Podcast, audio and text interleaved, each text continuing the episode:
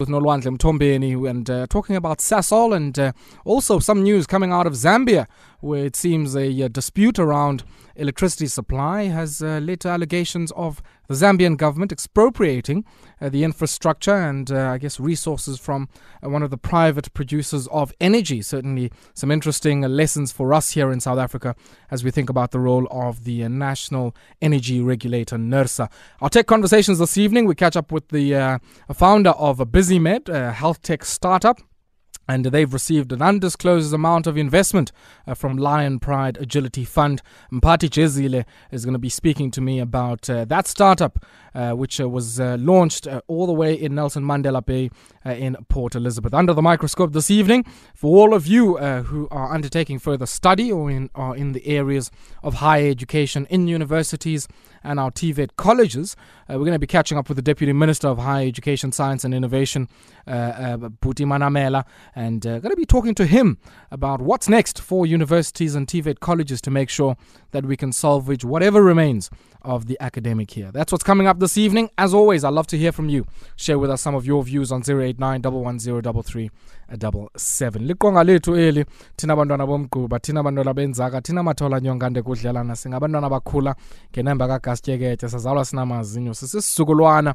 sembongo nontsizi mgqwetho sisisizukulwana sikamqhayo leli ngapha entabo zuko kwaye le mide sahlukanisayo yakutshanja apha eafrika kuba kaloku singama-afrika sembo thina kwaye wathi umangutyana singayisusa nanini na xa siyibanga le economy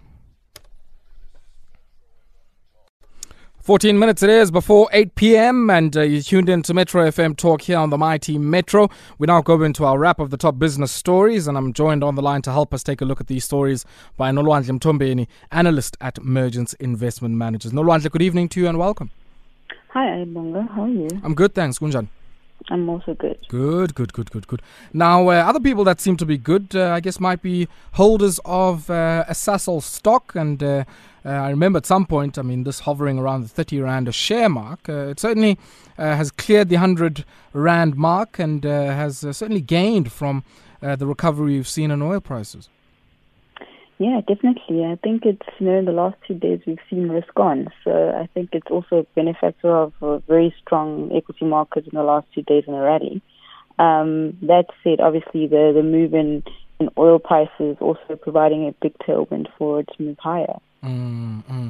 I mean, let, us talk about them uh, for a bit. Uh, a lot of people might say, I mean, this share price was buoyed somewhat by, uh, you know, external factors, uh, primarily the um, uh, uh, share price, or sorry, the Brent crude oil price. But operationally, I mean, is Sasol out of the woods here from a debt perspective? But also, if we think about, I guess, some of the issues related to Lake Charles and bringing that project on board.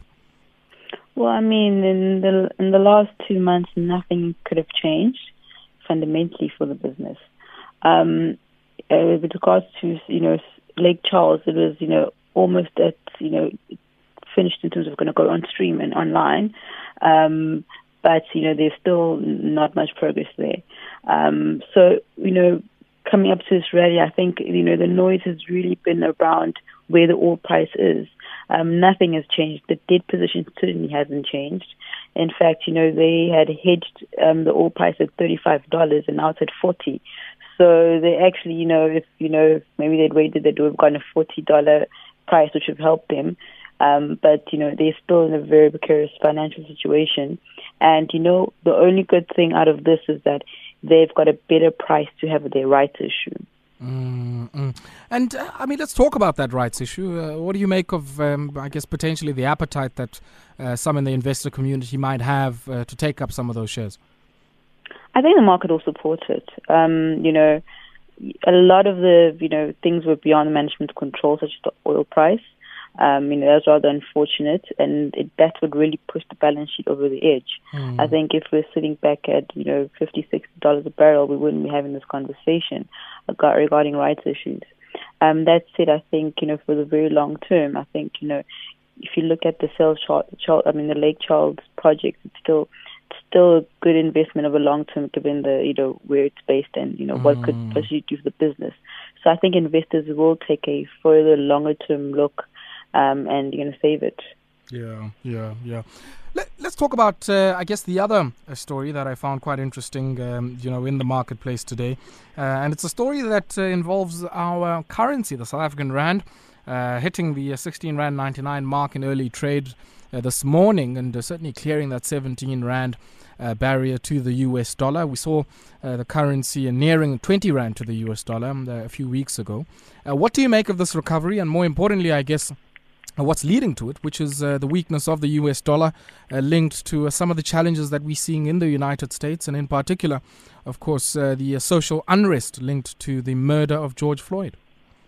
So I think, you know, I think the bigger driver has really been, you know, some strength in the EM basket as a whole. Mm. Um, so, you know, when you look at the currency and as much as the rand dollar has improved, um, I think you'd have to look at against the dollar against other currencies and the EM basket in particular has been outperforming the last two weeks.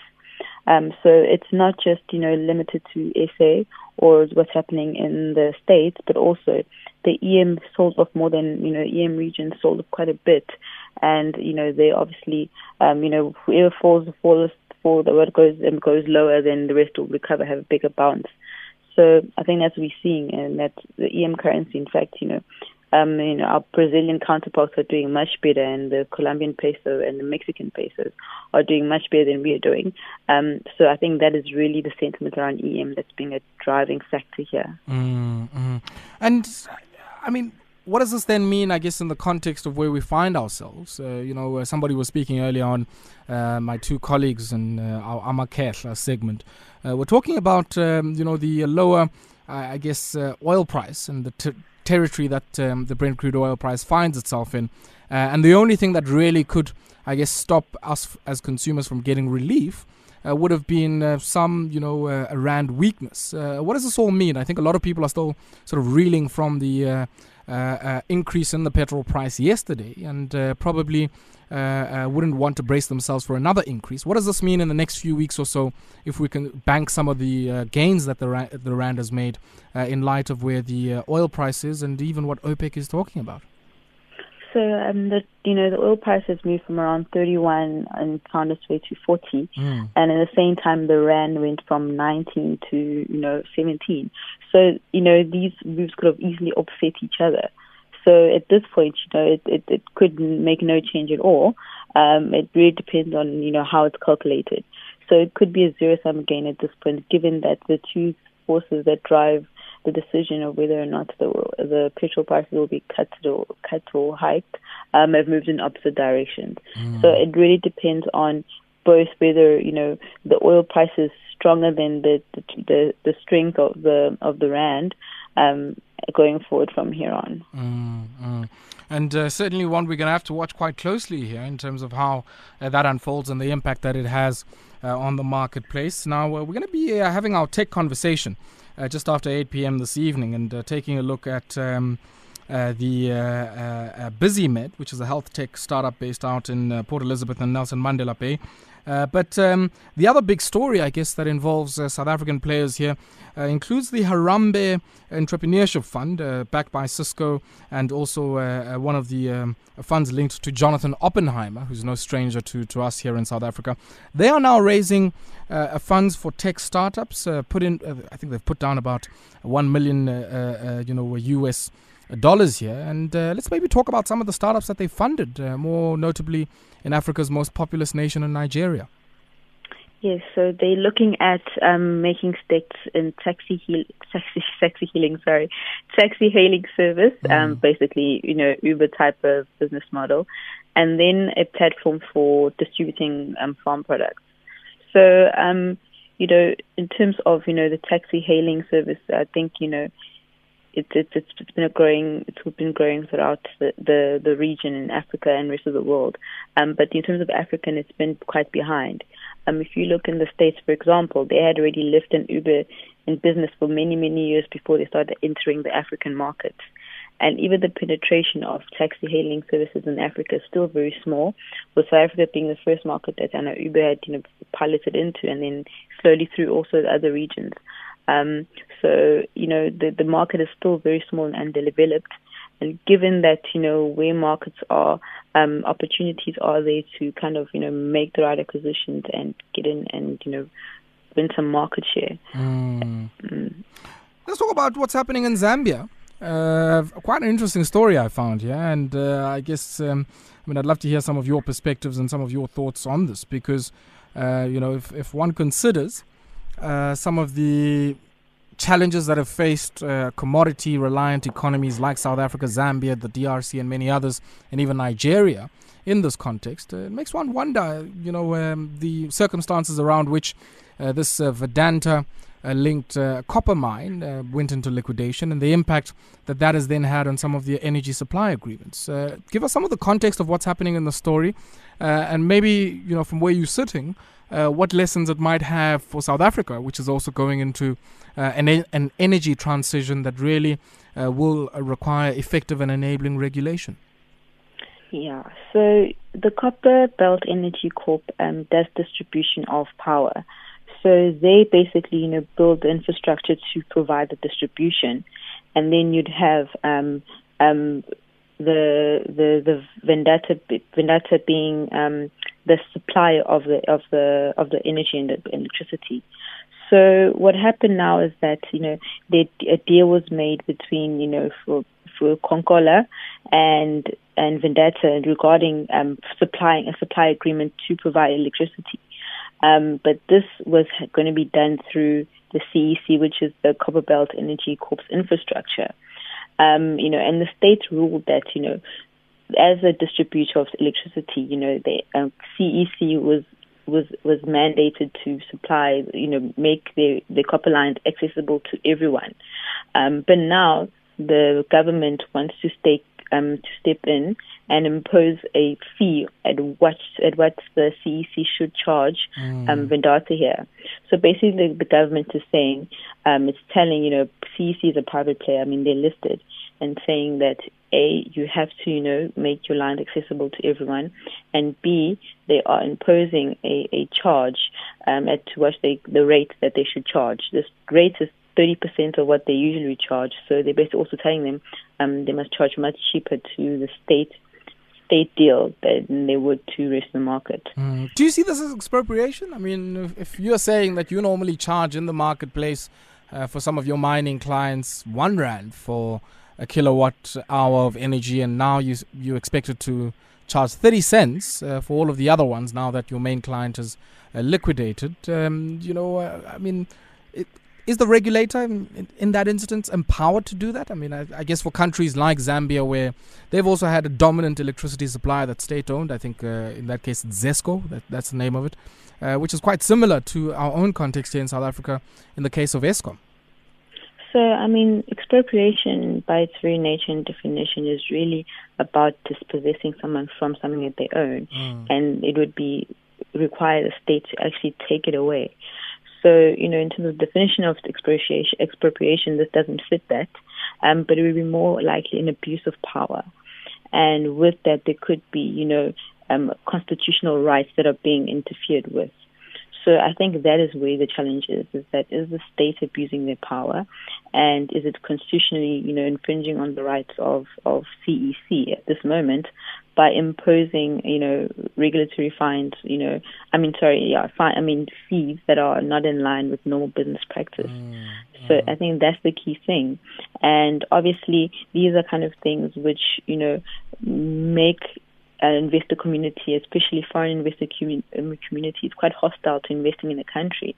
Um, and, you know, we've seen that again with Nigeria, where the MTN situation, the way it was handled, you know, made you question the investment environment mm. that you want to enter. So I hope that you know Zambia doesn't go along that route.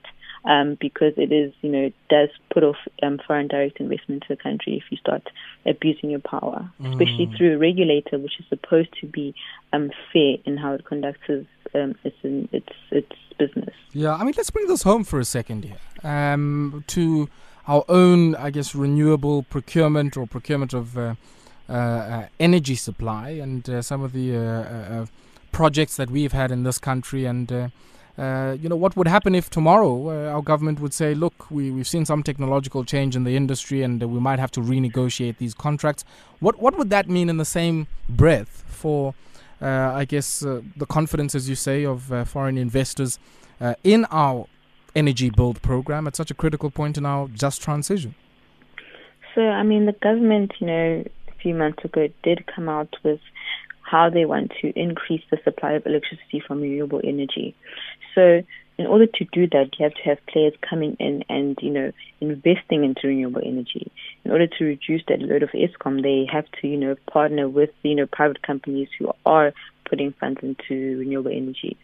So if you're now interfering with their ability to um, generate revenue, um, then you, you know, they're not going to invest. It's really that simple. So, you know, the problem is, you know, Eskom is in a dire situation as well. And, you know, likely we haven't had to deal with load shedding, but the necessity of renewable energy in our country is very important in terms of, especially now that, you know, the bid prices are much, mm. much lower compared to where they were a lot, many in the first round bids, first and second round bids. So I think, you know, the government really needs to make sure that they do not now alienate that community. In fact, for, for any sector, not just renewable energy, um, and it's more important for the renewable energy sector because of the strain that Eskom has had on public finances that you want to have that plan B being renewable energy. Mm-hmm. Before I let you go, Nolwandle, let's talk just briefly about, I guess, uh, in in the aggregate and more broadly, what kind of day it has been in the marketplace. I think a lot of people have said uh, a day where much of uh, the ticker tapes and the indicators we look at found themselves in the green. I mean, I saw financials, uh, you know, hitting the lights out, uh, notwithstanding the fact that uh, many banks have come out and said that um, they're expecting much uh, stronger credit losses and a weaker loan book. on the back of COVID 19. What, what, do you make of how the markets have responded on this Wednesday? Yes, so I think, you know, we're seeing the optimism around economies opening really coming through on a risk on day like this. Mm. The banking sector in particular has been the hardest hit in this environment. And it makes sense because if you think about it, the buck really stops with the banks. If you're a consumer and you can't pay to pay, you know, go, not going shopping to your retailer, your retailer is not going to have any money. Then they have to go and talk to the property company and you know get relief, and then the property company mm. to talk to the bank. So it has had this domino effect, domino effect, and the banks are the ones that have, you know, holding the, they've got the lost, but they've got the last, last back in terms of the how this all plays out. And as a result, the banks obviously have had been hit the most. So it, it does happen in a days like this where obviously the shares that have fallen, you know, the fastest and hardest are the ones that obviously have bigger gains. So because the valuations are so compelling for the banking sector, you can find that people are probably now scooping them up. Mm. Um, then again, it is a short term market. You know, it's very short term based, and you know something could change around tomorrow, and people will be selling. Um, but you know, it was long overdue considering our market where it how the sell off that happened in March, um, right around you know when the lockdown was around to happen. So it really is a recovery from you know the you know pessimism that was at the height of pessimism in March when the lockdown was announced, and I think you know there's you know, some positivity coming mm. through in the market. Okay. Nolwandle, we'll have to leave it there. Thank you very much, as always, for taking time out to speak to us. My pleasure. Nolwandle Mthombeni is an analyst at Mergence Investment Managers speaking to us this evening uh, here for our wrap of the top business stories. And uh, by all accounts, uh, I guess uh, a much better day in the markets today for many of our indicators. And uh, we'll uh, certainly take a look at some of that as we continue with our discussions.